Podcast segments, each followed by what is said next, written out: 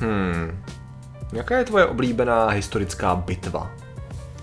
Oblíbená historická bitva, no tam je, jak, jsem, jak ty dvě armády tam. Proč to řešíme? A, myslíš tu na černovodém proudu? Kdy Stanis chtěl dobít královo přístaviště? Jasný.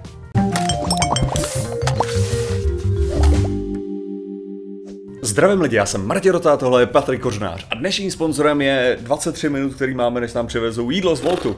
A pokud i vy chcete mít 23 minut, než vám přivezou jídlo z Voltu, tak stačí samozřejmě stáhnout aplikaci, zaregistrovat se, zadat kód vlnky a máte prv, na první dvě objednávky stovku zda- slevu.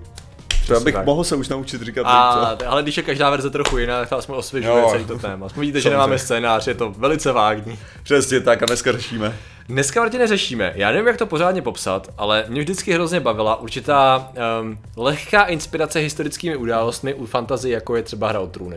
Nebo respektive píseň Ledova ohně, ať jsme teda trošku přesnější. Okay, okay. A já jsem si řekl, že my jsme to vlastně nikdy pořádně do toho jako nezabředli a že bychom vzal- vzali jenom pár jako zajímavých inspirací, které jsou inspirace, jako jsou to dobře dramatizované inspirace, tak bych to Ok, ok. nazval. Jo, a který vlastně v tu chvíli, když to člověk četl, nebo vlastně někdy četl a některé věci v tom seriálu nebyly. Takže buď koukáte na seriál, kde to bylo interpretovaný, ale třeba zrovna ten černovodní proud mi přijde zajímavý. Já se pokusím vyhnout pro spoilerům pro ty, co to ještě neviděli nebo nečetli, ale hele, došlo k tomu, prostě tomu se nevyhnete už v dnešní době, prostě už jste to měli číst. Takže když tak to vypněte, nicméně já jsem zrovna vybral Snape zabije. Gandalfa.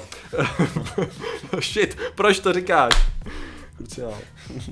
Protože hry má dvojníka, o tom ani nemluvím. Tak, uh, hele, každopádně teda, uh, bitva na Černovodém proudu je v podstatě jedna z největších bitek, jako v podstatě války ve, ve sedmi královstvích, tady tým, mm-hmm. teda aspoň v tom období, o kterém se bav, o kterém baví se píseň, uh, teda píseň doba ohně. To v podstatě jde o to, že teda Stanis v podstatě po tom, co zemřel v podstatě král, tak je jeden z těch, co říká, hele, já jsem právoplatný dědic, mm-hmm. což jako technicky za to byl, ale ono to bylo složitější. A prostě schromáždil armádu a zautočil teda na hlavní město s tím, že prostě vjel do toho, do toho ústí té řeky a měl různé strategie na to, jak se vlastně vylodit a obsadit to město. S tím, že obránci ovšem měli ESO v rukávu, respektive dvě ESA.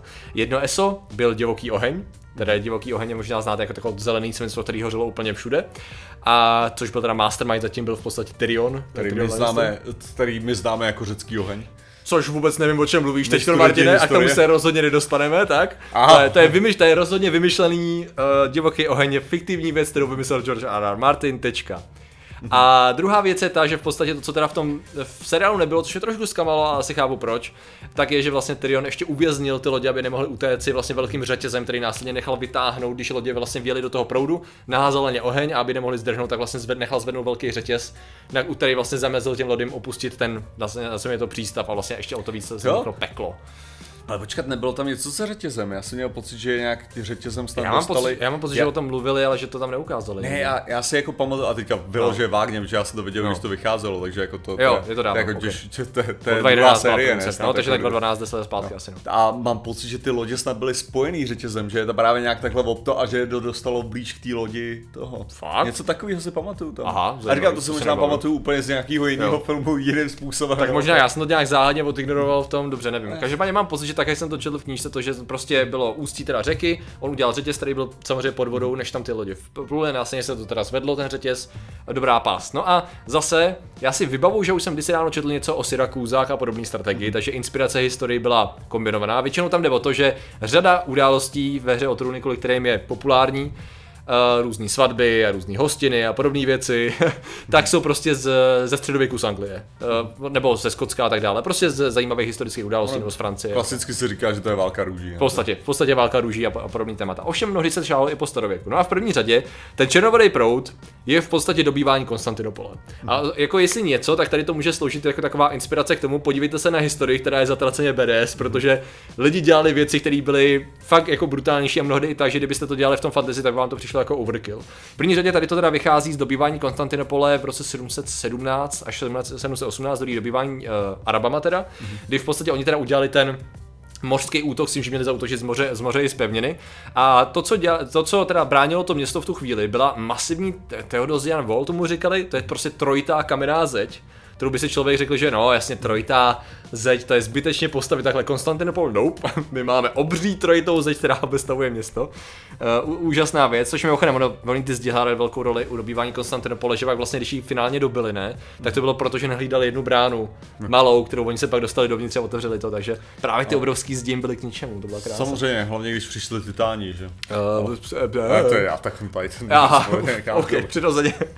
Titáni přirozeně. A to jsme teda v tom sedmém století a je to zcela zjemná inspirace právě, že uh, posily, které zničily právě tu, tu arabskou flotilu, tak byly vybaveny tím řeckým ohněm. Mm-hmm. Což je teda substance velice hořlavá, již uh, o jímž složení se dodnes vedou di- diskuze, protože to bylo velice ceněný tajemství v té době, ale skutečně se zdá, že to bylo něco ve stylu super hořlavého materiálu, který potenciálně se tvrdil, že je to buď jako vodní oheň, nebo různým způsobem to nazývali, ono, umělej oheň a tak dále. Ono především šlo o to, že to hořelo i na vodě právě. ano, ano. Že to byla ta věc, že Jako když, divoký oheň. ano, že když se to vylilo na vodu, tak to stále bylo schopné Ano, jako ano, hořet. ano, právě. Takže přesně se, se To nešlo uhasit, no. Nešlo, ne, nemělo by to jít uhasit, takže právě pomocí toho řeckého ohně, který se zdá být skutečně reálná bojová pomůcka, tak byli schopni právě spálit tu flotilu nebo masivně udělat škody právě tady té tady tý flotile. S tím, že zajímavá věc, tady, ty, tady ty plamenomety, ty předchůdci plamenometů, teda se datují až do toho, teda vlastně do první, tyjo, řekněme prvního tisíciletí, pro jistotu asi nejsem jistý, jak až daleko jsem schopný s tím řeckým ohněm zajít, uh, našeho letopočtu, s tím, že dokonce existovaly ruční verze. Chápeš? Prostě v raném středověku se bojovalo plamenometama, který ničili, který ničili uh, loďstva a zároveň existovaly osobní varianty plamenometů. To je fucking awesome, jako mě to přijde naprosto skvělý. A samozřejmě jsou, máme nějaký kresby, máme nějaký te- textový doklady od historiku a tak dále, dole budou nějaký popisky. Uh, s tím, že jediný, co je škoda, že fakt jako je, existuje řada hypotéz o tom, co to vlastně bylo. Přesně to pořádně nevíme. Tam byli teda ta obránci Konstantipol, Konstantinopole, prostě čerpali tím, hráli tam prostě, hrál tam Rolling Stones, Give Me a Shelter, že jo? Prostě. Nebo jak, Jako neměli ty helikoptéry, to je to, co tomu chybělo, a ten napalm, jo, ale... no tak napal Když, jako představí, když si dokážeš představit to hořící substance vrženou nějakým katapultem, já nevím, jestli tam měli nějakou formu katapultu, jako, nebo to který by to hodili, a tím pádem technicky za to, to mohlo dopadnout jako v tom rozprašku na ty lodi a vytvořit to určitý dopad na palmu, jo, to nevím, to už jako, to už vytváříme vlastní, vlastní teda verzi. Hlavně jako napalm je taky jenom jako je hořlová substance, Ano. která právě taky lehčí jak, lehčí jak voda většinou. Aha. A no, kolikrát. Ale Aha. hlavně jde o to, že to je gelový, že se to nedá z tebe smít, Jo. to je ten největší problém. Což mimochodem, uh, divoký oheň je takový svinstvo, který ze sebe nedostaneš, který na tobě hoří a dostaví ti maso, což byla právě ta brutalita té bitvy na černovodém ohni, kdy vlastně Stanislavy síly byly brutálně rozprášený, i když jako technicky za to jako kredit za vítězství dostal uh, Tywin Lannister, který přišel s posilama. Stejně jako hodně velký kredit dostali příchozí posily po zemi křesťanství, který, který bojovali jako ještě, a nevím jako jestli to skutečně bylo jako vložit CTRL C, CTRL V, ale každopádně velkou právě část tý, o, toho, celou tu strategii defenzivní, jako vymyslel Tyrion Lannister tady v tom případě, můžeme tady- říct, tady to nebylo o jednom člověku, to je lepší, když to je o jednom člověku, ale historicky to byla kombinace Tak spolupráce tady máš, řady, řady tady máš právě, uh, že jo, proč, proč si pamatujeme Cezarovo, Cezarovo dvojisté jo, zdi. jo, jo, jo, Jakože- ale si, aha, No, protože, protože on to od, odtankoval sám, no. Jo. Dělal to sám, dokázal to sám, no. no on to postavil, že jo? no. dobrá práce, Cezar. všechno udělal, všechno udělal sám a pak si pamatujeme jeho vítězství, jo. No, to, že jeho legionáři byli promovaní inženýři, sinus cosinus, dvojitá zeď, nebo jak je to v té písničce, že jo? Ale to, ale jde, jde, o to, že, že pak to máš, no, když prostě někdo jiný, když se ti táhne dlouhá bitva a pak jako ti tam přijde nějaký člověk, co ti jako vyřeší tu bitvu, zatímco se tam- tam držel prostě měsíce a roky. Jo. Strašný. Jo, prostě, prostě dobrá práce, Cezar, to jsme, to jsme chtěli říct. No, a uh, s tím, že ještě s tím řetězem, to je zajímavý, protože to byla evidentně běžná strategie už před naším letopočtem. Mhm. To byly takzvaný limen kleistos, prostě řetězy, který měli zabránit vstupu nebo odjezdu lodí z, z přístavu. A samozřejmě bylo to složitější. Našel jsem hrozně zajímavý článek, který to rozebírá nejenom jako, že dává zdroje těch historiků, a hrozně zajímavý příklady toho, jak to byla prostě běžná součást toho boje, a zároveň jak, jak byli schopní třeba zdrhnout. Oni byli schopní, i přesto, že tam zvedli ten řetěz, většinou to nebylo tak, že bys měl celou řeku, to by bylo strašně dlouhý řetěz, většinou to bylo v řádu 5, 10, 20 metrů, když byl 40 metrů dlouhý řetěz, tak to bylo fakt hodně. Jo. A už bylo docela bylo potřeba mít jako fakt dobrý mašinérie, který by to poháněli, což mimochodem oni měli. Taky mi to přijde super cool, že byli schopni vytvořit ten obrovský tah pomocí takových um, navijáků, uh, inženýrsky vy- vymyšlených. A nejdelší řetěz to bylo, to by mělo být dokonce nějakých 400 metrů mezi dvěma ostrovama, akorát to jako nevím, jakým způsobem to natahovali, to je nějaký zvláštní. To měl být symbolický řetěz mezi dvěma ostrovama, který je měl jako propojit. Nemělo to být jako defenzivní řetěz, ale v jednom případě se eh, podle Dio, Dio, eh, jo, Cassius Dio, to byl jeden, jeden z těch historiků, tak popisoval situaci, kdy loď zdrhla. Jak by si zdrhnul, když nemůžeš překročit ten řetěz? s tou lodí. Po, co? No, ne, prostě ten řetěz je dost vysoko, to, jsem aby si se právě říkal, jestli, neodplavat. Takže jak to to bylo- uděláš? Jestli to bylo tak, že pod, pod tím ne, pod tím se nedostane. přeskočíš.